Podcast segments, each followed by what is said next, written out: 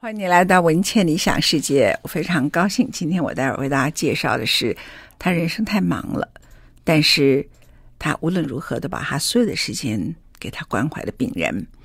台湾现在的癌症之首是肺腺癌，每个知道肺腺癌的人都很渴望得到陈进兴医师为他开刀、为他医治、为他诊断，而他呢，一个人怎么可能忙得过来？所以他不断的带团队之外。太怕的人生几乎是榨光了。那我今天特别请他来我们的广播节目上，就是希望很多其他听众朋友没有机会看到陈金星教授，没有办法被他诊疗，想要更了解自己是否应该怎么样检查，以及面对你得肺腺癌，或是你的家族是高肺腺癌家族的人，你该怎么办？我们先来播放这首歌曲，Eva Cassidy 所演唱的《Bridge Over Troubled Water》。这首歌曲谈的。是当你的境况很困苦，你遇到了各种不同的倦怠，失去了信心，有一个人会支持你，Bridge over trouble water。而我们今天的人就是陈进兴主任教授，我们待会儿特别欢迎他。I like 谢谢各位观众，回到文茜理想世界。我们刚刚已经特别预告，今天我们为大家访问的是陈进兴，台湾台大医院里头最著名的肺腺癌的外科医生主任，也是最好的专家。Hello，你好。啊，文茜好，各位听众朋友，大家好。你是我的救命恩人吗？算啊，没有啦，没有你你你 没有啊，算了算了算是，手手术开的太好了，谢谢谢谢。对，那但是呃，我因此常常被请求说，我们挂了到陈金星，好，嗯，那我就跟他说，陈金星教授他不太讲特权，第一个，那他一个人有那么多的病患，哈，所以呢，我记得你告诉我零点八公分以上是的，你才开啊，对。就是肿瘤，恶性肿瘤是零点八公分以上你才开。第二个，你每一次都有加挂号。哦，对，加号。对，就说即使你满号了，但是呢，你的情况很严重，你都会有现场加号。啊，对。所以真的超过到一个状况的话，就可以去现场加号。是。不过今天把你请来广播电台，对我来说很不好意思，因为我知道对你来说，你连休息的时间都不够。也很少度假，把你的人生一切一切都给了你的病患，每一天都开很多很多刀这样啊。那我想找你来的目的就是让很多人透过广播一次可以听到，他们要一个一个去诊间里头请教你的问题。好啊，首先怎么样检查出肺腺癌？X 光？对，CT、MRI 哪一个？哦，好，这个。呃，我先问到一个非常重要的问题了哈。呃，肺腺癌哈，我常讲说，它已经是我们台湾的新国病。好，最重要的原因是因为呃，它是第一个我们癌症死亡原因的第一名，每年有九千多人因为这个病而死亡。那第二个，它是我们国家健保花费最多的癌症，去年花了超过一百五十亿台币。啊，光是治疗肺癌，啊，第三个呢，其实就是说，为什么我们花了这么多钱，还这么多人往生？最重要的是，他在诊断的时候，大概百分之五六十都是第四期，就是我们讲的末期。好，所以最大的原因就在于诊断太晚。所以你有，即使有非常好的药物，呃，它也只能够控制。好，那我们有，其实有很好的外科手术。问题是外科手术只能够根治初期，对于末期的，其实外科医师能够帮助的就非常的少。好，所以呃，这个最重要的原因就是因为我们没有办法提早诊断、提早做治疗。目前全世界真正有医学证据说可以早期发现肺癌、提高存活率的唯一的检查，就是低剂量的电脑断层。那您刚刚讲的照 X 光，其实是一点用都没有，因为这个已经有临床试验证实了。我再讲一次，X 光一点用都没有啊，一点用都没有，因为 X 光大部分发现肺癌的时候都末期了，对，它大概只能找到差不多两公分到三公分的肿瘤，嗯，但是两公分到三公分的肺癌就是已经开始转移的时候了。嗯，所以我们常常看到，哎，X 光看到一颗啊，再来做全身的检查，已经转移出去。对。所以 X 光它的一点用处都没有，就是说，当他找到你的肺腺癌的时候，对，他对开刀一点用处都没有，他就已经是转移了。啊，已经是第四期。可是我们现在太多的人，大就是很多上市公司哈，对，一般的公司都会提供是健康检查，对，给员工。嗯，是。那有一些老板可能比较有观念的，嗯，像林百里，因为他自己是肺腺癌的患者，是，所以广达呢，他就一定是他虽然有跟健诊中心合作，嗯，可是他一定要求你 CT、MRI。另外再去做，因为一般的健诊中心里头都是 X 光 X 光检查，是的，他没有 MRI，也没有 CT，只有医院才有这样哈。对，那在美国没有这回事啊，美国就是健诊中心，他希望你所有的人都在健诊中心检查完毕，然后有病才来医院。那我们台湾的情况不太相同，对，不谈台湾的理由哈。所以我想请教陈金星教授，就是说，既然 X 光一点用处都没有，MRI 也没有用嘛，对不对？呃，其实 MRI 有用，有用，不过 MRI 它有一些缺点。第一个，它做的速度很慢啊。第二个，它对于比较小一点的，我们现在常讲呃一些病变，它没有办法像电脑断层侦测的那么清楚。所以呃呃，MRI 基本上呃目前有一些测试的新型的 MRI 可以做得更快，然后特别用在肺部的，不过大概都还在实验性质。它最大好处是没有辐射线，所以是非常迷人的检查。但是目前还没有办法大量的运用到啊、呃、肺癌的筛检上。可是，既然肺癌的筛检，您刚刚讲到的 low dose CT 就是低剂量的电脑断层，对，既然是低剂量，也不是很严重的辐射，不是吗？对，它的辐射的剂量其实还蛮低的。真正标准要符合低剂量哦，呃，必须要在三十张 X 光片以下。那现在比较新的。比较好的仪器，它可以做到十张甚至五张的 X 光片的剂量。那有人天年年健康检查，年年照 X 光，结果年年都没有照出来的，那照出来都是最末期，那还不如一次就照 low dose CT 算了。对，是的，这所以按照按照这个辐射的累积算法，这个数学这样对吗？对，没有错。所以我们目前呃，我我自己的观念是，几乎每个人都应该要做，因为呃。空污其实是一个非常重要的危险因子。空气污染，大家可能不晓得，世界卫生组织在二零一三年，他就已经把空气污染当作是肺癌的一级致癌物。所谓一级，就是确定相关。OK，对，所以这个已经，这个已经在欧洲啊、呃、十几个城市做过啊、呃、十几年长期追踪的一个研究，发现说。在这些欧洲的城市当中，你想想看，欧洲是空气多么好的地方，嗯，但在那边一样，他们发现说，当这个城市的 PM 二点五跟 PM 十哈，这些都是空气污染的指标，嗯，它的浓度越高的时候，那个城市的居民得到肺癌的比例就越高。所以，我们台湾这几年因为煤炭发电大幅提升的原因，所以其实我们的空是很严重的，是。那大概应该要年年做，但是几岁以上？对，你总不能叫五岁的也做吧？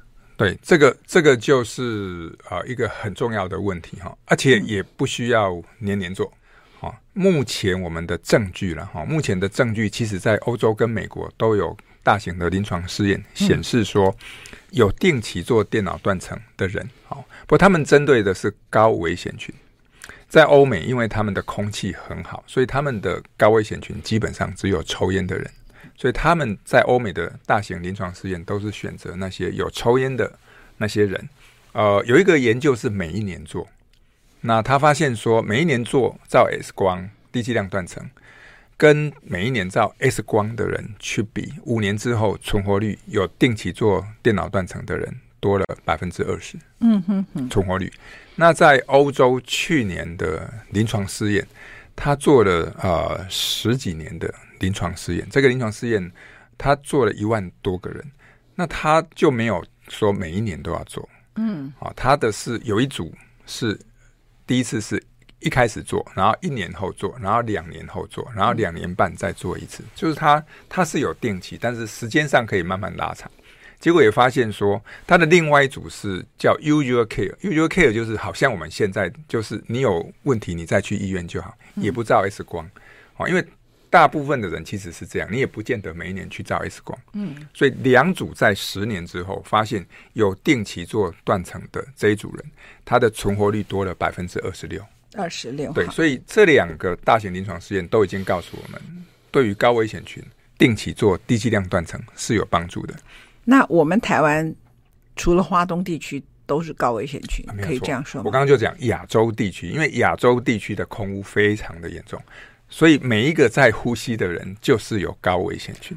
其实花莲也有火力发电厂，它即使是花莲空气很好，可是火力发电厂附近的居民也算高危险区吧？嗯，这个其实是要去测啦，因为测 PM 二点五当地的，对，当地需要去。可是你不能看那个整个全部或全花莲县呐。对，因为它会随着风向，嗯，也很可能跟你的距离的关系。好，那那里也有火力发电厂，假如它设在那边有一个，对，就那附近的居民自己就要测他们附近的 PM 二点五跟 PM 十嘛，对不对？对，所以还是要有呃浓度的检测了。好，我们先进到广告，以后我们回来好好谈了。什么叫做空污？很多听众朋友可能以为空污就是你看到一片雾霾。啊，那雾霾其实不见得看得见，你就看到很脏的空气，这是一种黑黑黑的烟；第二，闻到很臭的气，这个才叫做空污。你可能搞不清楚，其实 PM 二点五跟 PM 十是看不见的。我们先进广告。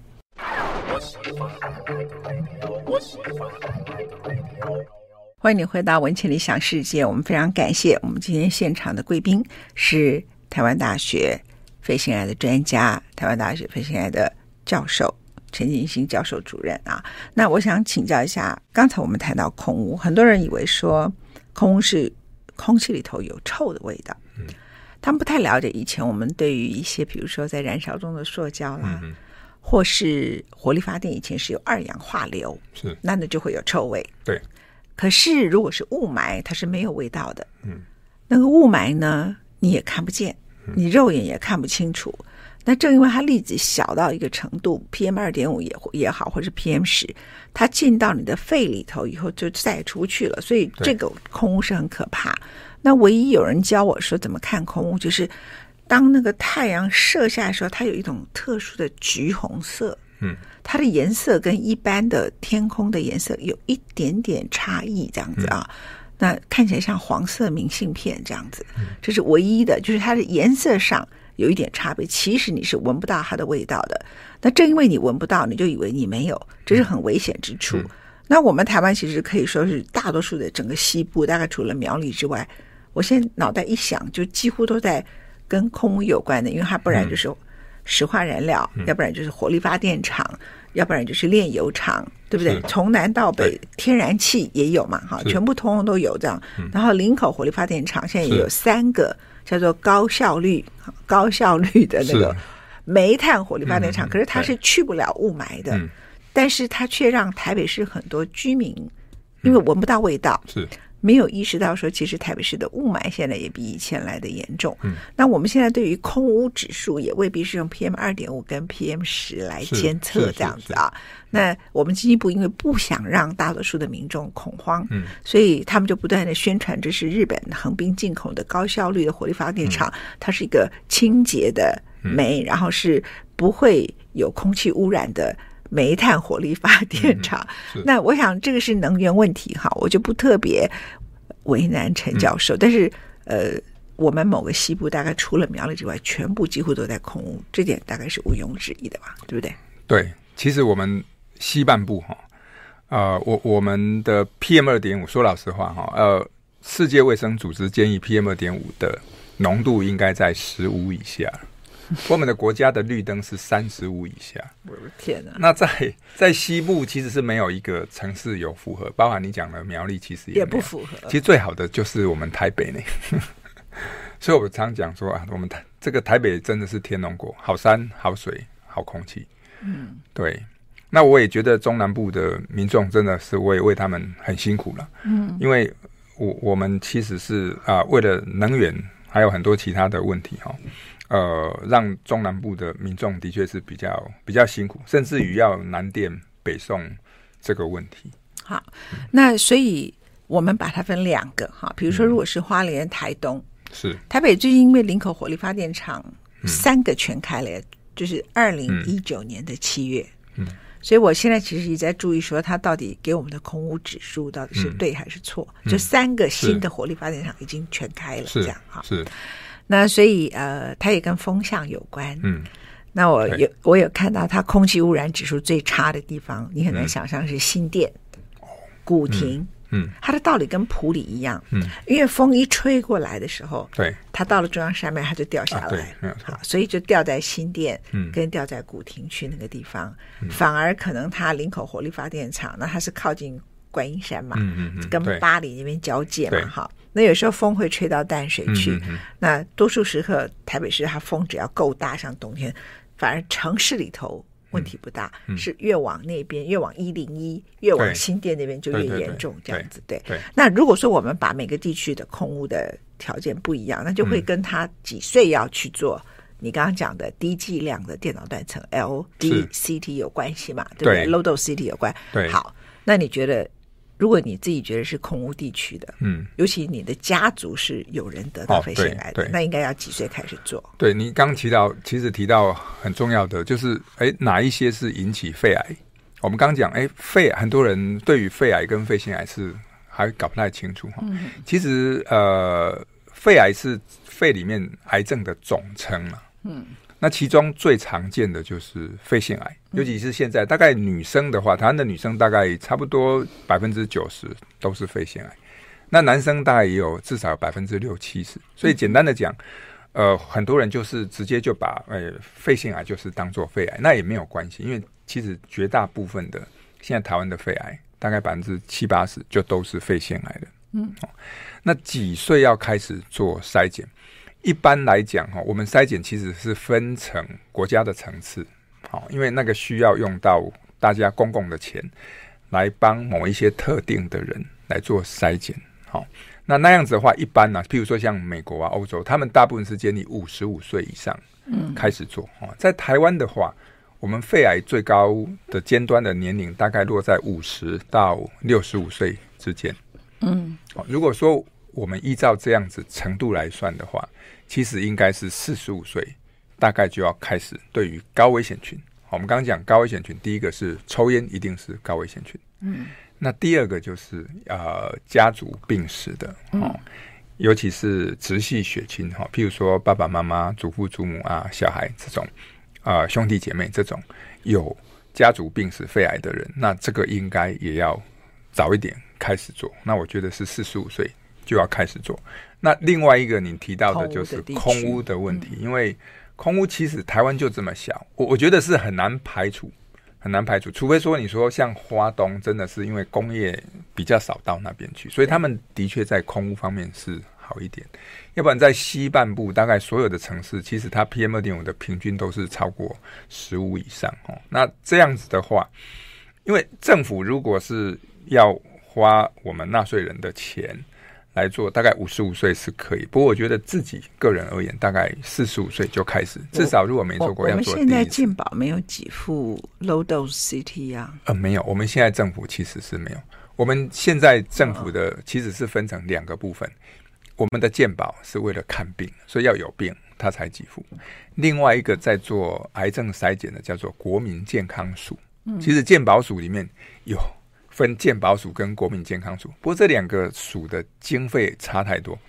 健保明年，呃，它的预算已经到了七千五百亿，嗯，所以我们其实健保是花费非常的多，在照顾我们民众的健康，但他只看有病的人，反而国民预防的国民健康署，他一年的钱不到他的百分之一，不到七十五亿，你能想象吗？他这些钱他要做四癌筛检。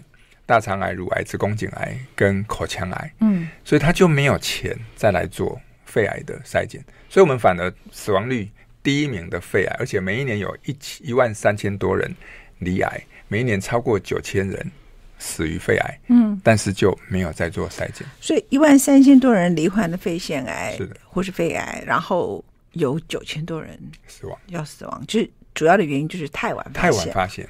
太晚发现，我记得呃，陈新教授有一本书籍啊，谈到日本是。也曾经跟台湾一样，对，然后他们就决定啊，整个提高国民健康的品质，嗯、他们就推广整个国家要早期发现，是，那是用国家的力量去推哈。嗯，那结果我记得你给我的数字，如果没有背错的话，嗯、它的早期发现率高达百分之四十四，对，而且是在二零零二年哦。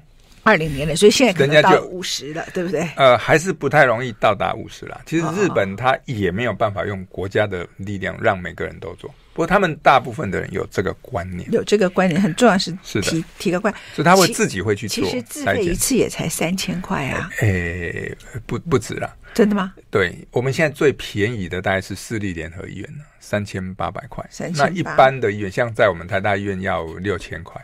台大，台大的体系几乎都要六千块，那一般的医院大概都在四千块到七千块中间。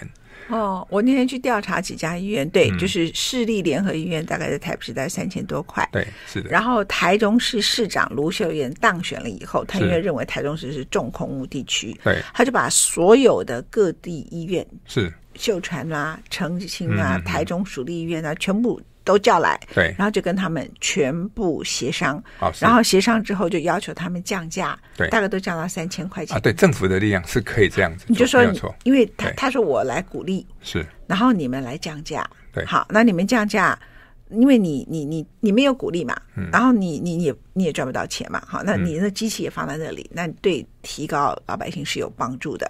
然后我也看了一下，好像振兴医院也是差不多四千块。三到四千块钱左右，所以其实呃，不要什么东西都一定要等待国家，因为国家是的，你可能等不到，你自己就生病了。对，那我们整个西部地区的人，你都建议四十五岁。那如果你自己还有家族史，你又住空屋，又有家族史，那干脆四十岁去做一次啊。嗯，对，其实你你讲的也是一个方式了哈。我我们原则上哈会觉得说。这个毕竟低剂量断层，它还是有一点点辐射的风险哈。虽然说现在的机器其实已经越来越进步，辐射剂量越来越低，不过我们也不鼓励太年轻。譬如说，哎，你说那二十岁要不要来做？三十岁哈，因为太早接触到辐射还是有一点问题。所以我们会希望说，大概呃四十五岁以下的，就是除非你的父母或是你的亲人在更年轻的时候就得到肺癌。这种是例外哈，譬如说，哎，我们会觉得说，如果你的爸爸妈妈，譬如说他在四十五十岁就得肺癌，那你四十岁就可以做，就提早十年来做。其实我四十岁就做，是，然后四十岁他说没有啊，嗯，那我就每隔三年就再做一次，是，然后后来就每次有机会健康检查就给他做一下，是，那你最后还是会被找到肺腺癌嘛？因为年龄来讲很难说啊，像我的妈妈有肺腺癌，嗯、是，可是我妈妈她是七十几岁啊，对，我的大阿姨是死于肺腺癌，是，那她就是太晚发现了啊，那她太晚发现，她走的时候是七十一岁，嗯，所以她从发现到走也不过就是一两年，嗯，她也是接近七十岁啊，对，那我七早八早六十岁就得啊，所以你也不能用她的年龄来算啊，啊，对，对，所以所以还是早期发现，然后你前面没有，那你就。让他顾尾嘛，哈，就有让他顾屁股杀你，叫个做几遍。而且你没有变化，那你就下次也是三年嘛。对。然后如果他们说，哎，有点变化，那你就比较密集的一个月做一次，这样不是一年做一次。好，那如果说他说没什么变化，你就不要管他。那比如说像我的例子来讲，我二零一三年其实回去看我被您开刀的那个地方，对。二零一三年在某一家医院，他就有羽毛状，就有了。然后呢，对。二零一六年，嗯。也有。是，二零一七年也有，它可以连续被 miss 掉三次，对，到这次长比较很清楚，啊，对，谁都看得见的时候，是的，就被发现了啊。所以，呃，我当时做的原因，嗯，其实我当时不是为了飞行而去做，对，我二零一三年那一次很好笑，是被人家朋友逼去做的，嗯，那这是笑话，就不谈了哈，嗯，也就是说，看影像的人，他每天看那么多，他会是 miss 掉的。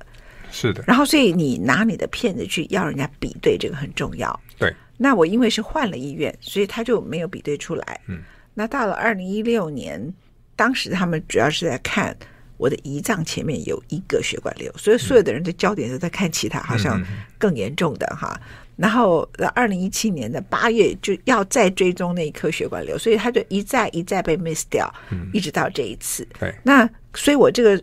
变成很密集，密集的原因不是为了我的肺腺癌，是为了我的另外一个胰脏前面有一颗血管瘤。对，它从三点几公分长到五公分。嗯、对，而且从一点一直长到，他们怕我爆掉嘛，爆掉好像好像会死掉，是不是这样？它是主静脉的血管瘤，这样啊，不谈了。所以以我自己为例子来说，我们家里有这样子的家族史，我也有做。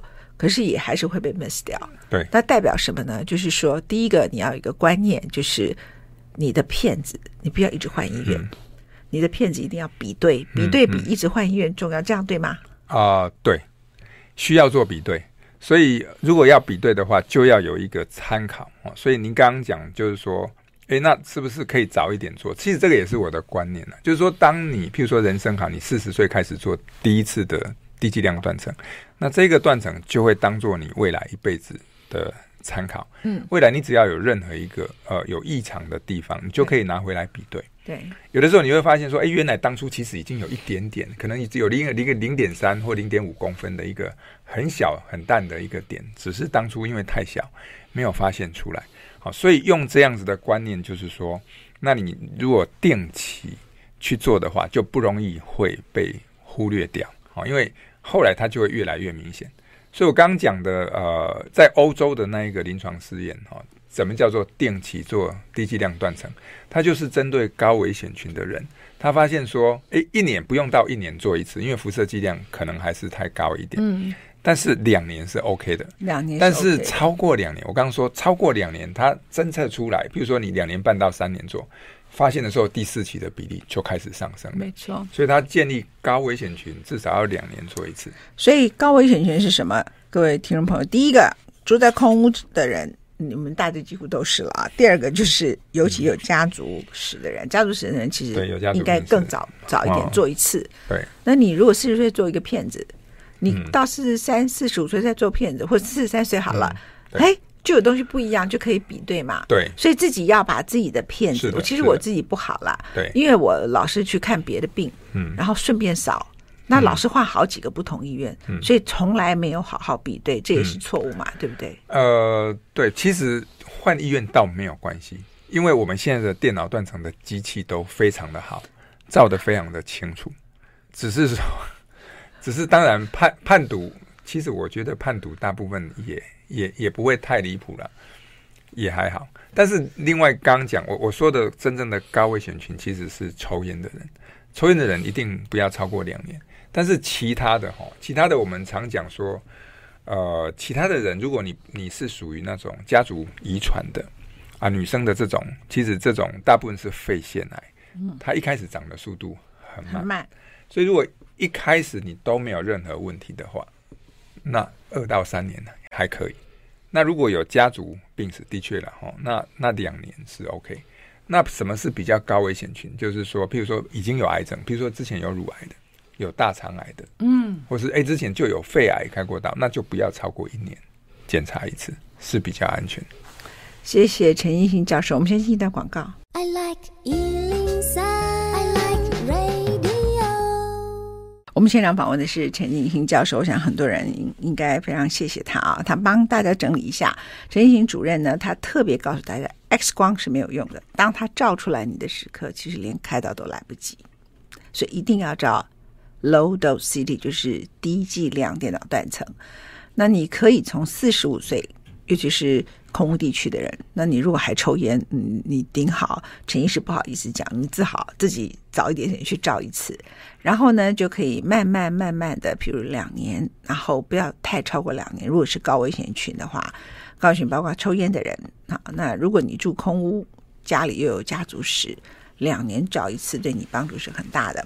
那我们刚才谈到的是早期治疗，早期发现，那如果。你可以早期的把刀开掉，其实是根治的几率很高，复发几率就小很多啊。那我现在帮一些人问陈奕迅教授一个问题，如果说因为他现在情况里头，你看我们一万三千人，九千多人走，换句话说，有很多人都是晚期发现的。那晚期发现里头就跑出几个问题啊，不能开刀，那就治标靶，对，标靶能不能抓到他基因？嗯，第二，坊间就开始有人推销他，嘿，来做。免疫治疗，嗯啊，干细胞治疗，哈，通通都上场。嗯，那这个时候死亡率因为很高，所以大家都很害怕。嗯，那在这样的情况里头，呃，以肺腺癌来说，你会标靶没有话讲嘛？啊、嗯，现在标靶疗法在肺腺癌在到了第四期是最 SOP 的疗法嘛？嗯，是的。那免疫疗法跟细胞疗法，你会建议吗？为什么 NK 疗法那些你会建议吗？哦，对你，你刚提到的呃标准的治疗应该是怎么治疗？因为简单的讲哈，我们的肺癌分成两种治疗的方法，一种是呃局部的治疗，一种是全身的治疗。哦，那局部的治疗当然就是适用于早期的肺癌哦，譬如说你能够在一二期诊断出来之后，第一个标准的做法是手术。嗯，好，那现在微创手术其实很进步啊，恢复的也很快。第二个还是有一些年龄很大、心肺功能很差、不适合做手术的病人。那这个时候，哎，就有人可以去做放射线的治疗，或是能量的治疗。放射线治疗现在也有很多进步的仪器了，包含电脑刀啊、质子刀。哦，现在哎，慢慢有一些医院有质子。那第三种就是呃局部的能量，就像以前的肝癌，哎，很多人做呃，譬如说做电烧、做冷冻。做微波啊，这个是属于局部的。但第二个问题就是啊，当如果是晚期，它其实已经全身转移的这一种，那这一种的话，它局部的治疗就没有办法控制所有的地方，就变成，譬如说我们刚刚讲的，诶，第一个首选是标靶，尤其是肺腺癌，在台湾大概百分之五十五的人肺腺癌可以配得到标靶的药物，嗯，所以还不错。但是另外那百分之四十五怎么办？它配不到的时候，最传统的就是化学治疗。配不到就是指说它的基因不是这个标靶抓得到的，对不对？对对对，因为我们的标靶就是说，它针对于目前有的癌细胞上面有的特质，嗯，它去设计药物来杀死这样子癌细胞。嗯、不过还是有一些它的突变，到目前为止就是没有那个有效的药物可以去攻击。应该去做化疗，化疗。传统就是化疗，这个健保也都有给付。好，那目前最标准的做做法大概就是艾琳达加白金啊这两种。但是呢，呃，最近又有啊，这个是诺贝尔奖得主的新发现，就是发现免疫抑制、免疫疗法。好，它是免疫细胞的查核点哈，这个比较复杂，我们就不讲。简单的讲，就是说提升自己的免疫力。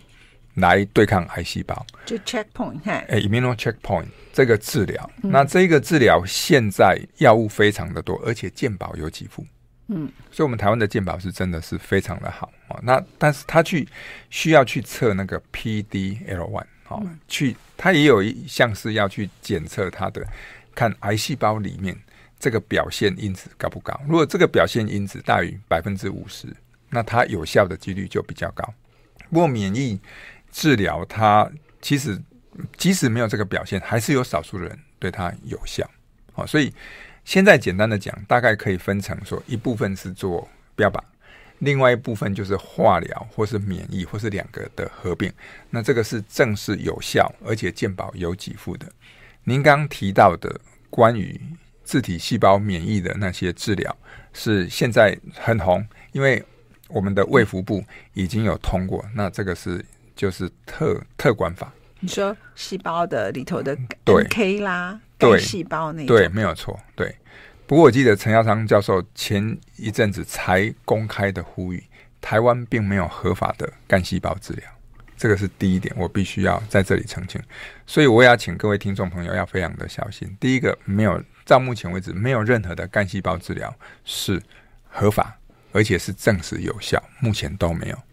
第二个就是说，那可以用一些，譬如说你刚刚讲的 NK 细胞哦，那它的做法是呃，用自己的细胞把它抽出来，加以强化培养免疫细胞之后，再打进自己的体内。目前我们的政府是已经合法，但是目前有通过这样子，它它需要通过卫福部非常严格的审查。其实有通过的。医疗院所并不多了，只有六个计划有通过而已。好，这个大家如果上卫福部的网站就会知道，而且都是蛮有名气的医学中心。好，其实我们台大还没有在做，我们台大还没有在做。好，那不过我要强调，就是说这样子的做法，其实有效的几率并不高。嗯，而且要花很多钱。我在这个麻麻省理工学院碰到一个教授，告诉我说，肺腺癌其实质子治疗和开刀的效果是一样的。你会同意吗？啊、呃，这个我基本上我觉得没有这样子的根据。哈，嗯，呃，但是我同意说，对于年纪大的人，可以做质子。质子它跟一般的放射线是类似的。它的好处是可以减少副作用，而不在于它更有效。嗯，所以这个是不不同。因为一般的放射线治疗做下去之后，虽然细胞会死，可是它旁边的组织会受到伤害。嗯，质子它最大的好处是它可以非常的精准。嗯，然后呢，一般的放射线它没有办法重复的做，因为旁边正常的细胞它会受不了。台湾现在有这个质子治疗的是长庚医院，对，长庚、林口跟高雄都有。然后长庚、林口跟长庚、高雄，然后台大在盖，荣总在盖嘛，对，还有北医，北医也在盖，很多其实都，但是都还没有盖好，这样是的。啊。那所以大家其实有些人就是搞不清楚状况，就是的，就随便去接受治疗。是，其实其实质子治疗本身应该是指开刀完，如果年纪太大，或是你再复发，是不是这样？或者在一些非常困难的地方，就不好开刀的地方。啊，对，很不好开刀，比如说脑部。长在脑部，脑部现在是最常被，就是传统的手术最常被取代的地方，其实是在脑部啊，因为脑部这个一不小心就会有很大的并发症。那对于肺癌而言，其实肺癌的手术除了说把那个肿瘤切除，还有一个最大的目的是我们要把肿瘤拿出来做分析化验。好，第一个你到底切除的范围够不够？因为你做放射线，譬如说你你觉得说我我把它的。外外面加的范围，肿瘤外面加一一定的范围，你可能加个两三公分，问题是不见得够。嗯，那如果不够，就容易再复发。嗯，这个是放射线或是质子，这质子包含在这种能量放射线的治疗里面。另外一个就是说，我们一定要了解这一个肿瘤它到底是什么，因为未来万一再复发的时候，你才有办法针对这个肿瘤的特色去做处理。我们先进的。等广告，我们也非常谢谢陈英教授。我要再访问他，我要敲诈他在半集左右。谢谢。